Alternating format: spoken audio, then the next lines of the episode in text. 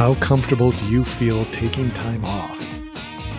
How well does your team make decisions in your absence? How do you engage your direct reports when they take on new work? Do you tell them what to do, or do you give them the space to problem solve? And do you ever think about the long term sustainability of your team or your organization? Think about how will they carry on when you move on to a new role? Hi, I'm Seth Dobbs, and this is the Principle Driven Leadership Podcast, where I share principles of leadership along with examples of how to apply them to help make you be the best leader you can be. These principles are based on my years of experience as an executive leader in building teams and organizations and in coaching others to become leaders themselves. And I believe that not only can anyone develop leadership skills, but that everyone can and should develop leadership skills. I think they're essential for helping you achieve your best in whatever way you might be trying to make an impact. And that's because leadership skills help you better influence others to effectively create durable results. And leadership is a journey. The step we're taking today involves the third of the three core principles of leadership that leaders create more leaders. Specifically, I'm going to talk about how this principle helps create sustainable teams and organizations and why that's important. But before I go too far, I want to just frame this and, and say that at the heart of creating leaders is a twofold view centered around continual improvement. You should be thinking about this concept of creating leaders, both in terms of cultivating talent within your team and in terms of how you improve yourself as a leader. Turns out these two sides are actually very in- interconnected, but I'm going to focus mostly on why it's important to take the time to develop leadership skills within your team in this episode. So, Evelyn, uh, she'd been in a leadership position for several years. And in that time, the scope of her role expanded till she actually had a fairly sizable team under her. But at some point, it started seeming to her that the opportunities to continue expanding were drying up. Now, she didn't completely notice, it's a little bit of just kind of a nagging thought because she was actually very busy keeping a handle on what she already had under her. She was actually struggling a bit to get ahead of things, but always felt she had to keep her hands in everything that her teams were doing. A little bit of how she was spending her time. Basically, no decision could be made without her involvement. She was the leader after all, so that made a lot of sense to her. She needed to lead by getting in the middle and make decisions. Now, this would sometimes constrict or slow down the workflow of her team, but she thought it was worth it to get the best results. And then, whenever new work came to the team, she meticulously assigned tasks to everyone, actually to a pretty granular, granular level. She was the expert after all. That's why they put her in charge. So she thought taking this approach would help everyone else learn the best way to approach things. And then, even within those tasks, she would circle back with the team to make sure they were doing all the little things right. And she had a mantra correct early and often to reflect the need to keep everyone on the right track.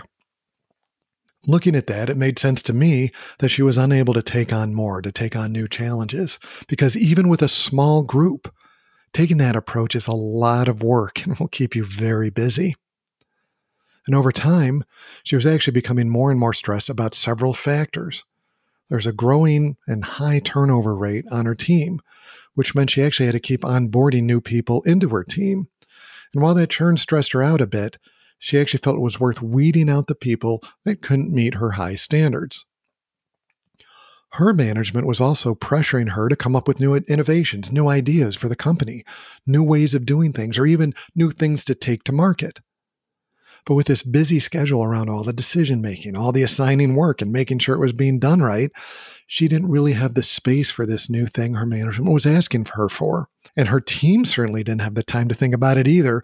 Really, they couldn't think about much beyond the next task.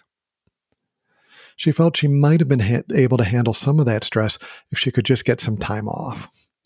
But she felt she could barely take a couple days off at any given time, and that added to her stress because the team would inevitably get blocked on something in her absence, and then she'd come back to find they were further behind on key milestones. Or sometimes worse, she felt that they would make a bad decision in her absence, and then she'd have to unwind whatever was done once she returned. She also couldn't get anyone to step up and take on more leadership themselves, and she lamented how she could be just so unlucky to end up with such a poorly motivated set of people. She could have taken on so much more for the company if only her followers could do their jobs better. Hopefully, you haven't worked for an Evelyn, and even more hopefully, you aren't an Evelyn. But you can probably identify a few things Evelyn is getting wrong, especially if you've listened to some of the previous episodes this season. That brings us to the third core principle of leadership leaders create more leaders. This mindset is core to showing up as the best leader you can be. You're going to struggle to grow a team or organization if you're not able to embrace this concept. It's because creating more leaders is the durability principle. It's because this principle is about fostering a learning organization, fostering an environment that encourages everyone that's interested in developing leadership skills to develop them. Without this, it's hard to create durable results. Now, recognize not everyone can take on a leadership role at any given moment, and some may never be ready for the role but everyone can develop leadership skills. And in cultivating that in the people you lead, you start ensuring the sustainability of your organization. Structuring an environment where you're continually creating and growing leaders involves two essential factors that I've actually talked about in previous podcasts. One is aligning teams through vision and common outcomes. And the second is growing autonomy in your team through a problem resolution culture. This is why creating leaders is the third principle. It brings together the first two and hones them into a focus on not just leading, but leading in a way that grows others.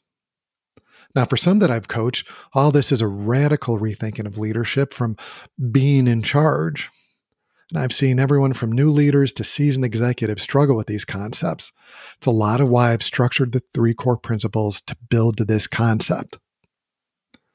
Now, returning to Evelyn's dilemma, she basically, to recap, she she behaved what I in a way that I think of as a stereotypical boss. Her main way of engaging with the team was just telling, telling, telling. And she made herself into a bottleneck and didn't feel she could leave work for very long because of that. And then she struggled to get more out of her team. Ultimately, she demonstrated a key problem with this boss kind of stereotypical approach that you can only lead as many people as shoulders that you can look over. Not only is that exhausting, it's actually ineffective. So, the first thing Evelyn needed to do was start leading through alignment, getting the team to understand their shared outcomes. For example, instead of maybe dictating every last detail of an ad campaign, she could explain that they needed a campaign to increase, increase awareness in an underserved demographic. And with that, she could then start framing work in terms of who's responsible for outcomes rather than who's just checking what off the to do list. And you yourself can start seeing this working when your team starts engaging their own expertise and come back to you with their plan on how to reach those outcomes. In Evelyn's case, because of the history, the team would probably be stunned by this approach, and she's going to need to spend a lot of time talking about the change in approach, even do a bit of hand holding. It's because some of the team would likely distrust this change and, and proceed cautiously and not just sort of doing what they were being told. Now, over time, you could start shifting your team from simply taking orders to taking ownership and developing the skills needed to lead. Adopting a problem resolution culture in part means removing yourself from lower level decisions that don't require someone at your level, whatever your level might be. So for Evelyn, she's going to need to take the time to really build trust to do this. But that could start as simply as letting others make recommendations before running with them. Ultimately, that can move to giving them much more autonomy, but it's a good place to start because that approach starts developing confidence in the people you lead to make their own decisions and drive forward motion on their own. Again, essential uh, skills to growing as a leader, but also in creating a, a, a sustainable organization. And you really see this working when you feel comfortable taking time off, which is an amazing outcome. It's in part what durable results are all about leading a team that can deliver even in your absence. And you'll start seeing more confidence in the people you lead and be able to see more clearly who in your team is really able to step up and take on more. Best of all, in this process, you'll see that you yourself can start taking on new challenges and have the space to grow because the entire organization is growing. This is what sustainability is all about in an organization. And as for Evelyn, her, her again, her management was pressuring her to come up with new innovations for the company and new things to take to market. She couldn't do this when she was deep in all the details, when she was too busy making sure everything was being done right. But with this shift, she would find herself having more time doing the things she really needed to do to make the impacts that she could make on the organization. Creating leaders is about embracing a mindset of cultivating leadership, ideally every day through alignment and by enabling autonomy. Doing this gives the folks you lead a lot of space to develop their own leadership skills, including thinking about what vision and outcomes they can handle by seeing what problems they can embrace and how they can foster problem resolution. Said another way, this third principle that leaders create more leaders is the check and balance on the first two principles. Is your vision clear enough for the team to take on outcomes themselves and deliver results while growing their own skills? And are you fostering a strong enough spirit of problem resolution that your direct reports are also doing that rather than micromanaging? Each step forward in all of this, no matter how small, will make a huge impact on your organization.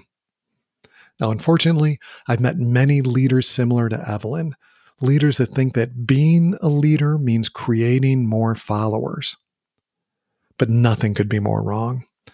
As a leader, you should want to create more leaders. Now, it can seem conceptually easier to create followers, people that just do what they're told. But is that what you really want as a leader? A team filled with people that are just waiting to be told what to do? Leaders think about the long term. And in doing so, you should be thinking about how you ensure that your organization has the ability to durably create results on into the future. You do this by creating more leaders, by expanding your reach and extending your ability to create results by helping others develop leadership skills.